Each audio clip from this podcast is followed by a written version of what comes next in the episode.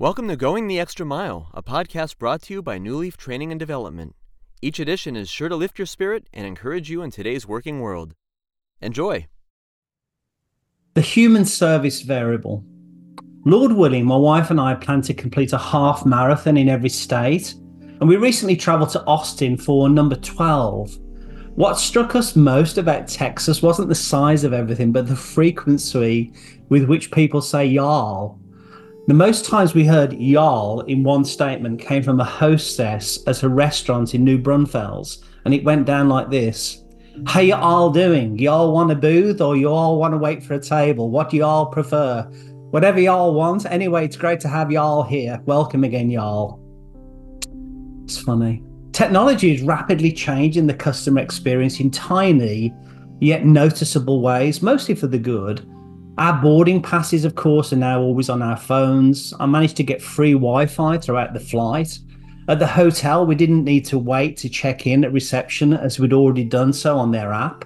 We didn't even need a physical key card to access our room, as that was also on the app.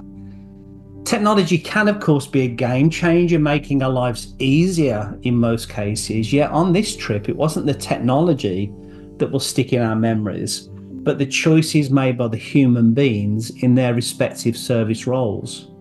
When technology works, it's a dependable constant, but with human beings, it's an undependable variable. A person may physically be at work, but it doesn't necessarily mean they're going to put their mind, their heart, and their soul into that work. Here are four simple examples from our trip that speak to this human variable. Number one, we picked up the rental car and honestly wondered if the person lounging in the chair behind the desk had a pulse.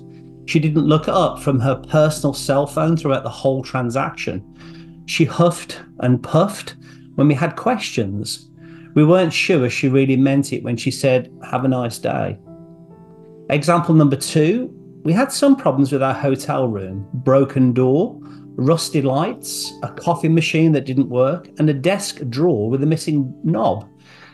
We were staying at the hotel for three nights, so we reported them to the receptionist on our first morning.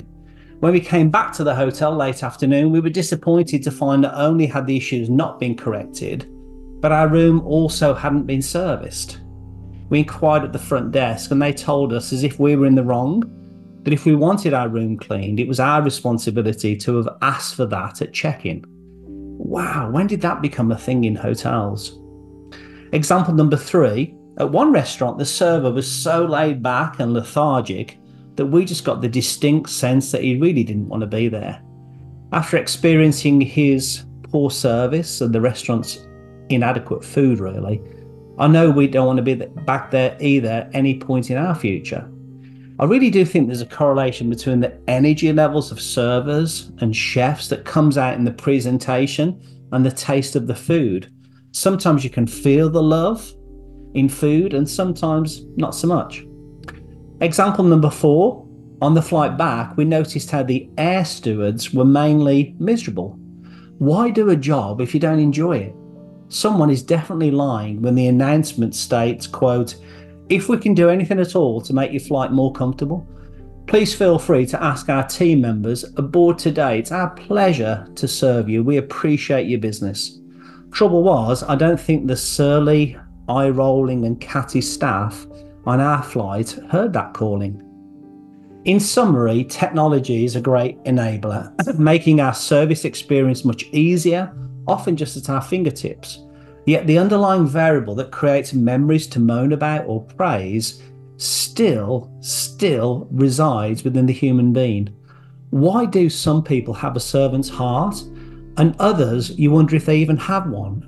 My prediction is that within less than 20 years, robots and other forms of artificial intelligence will actually replace many of the people interactions we had over our trip.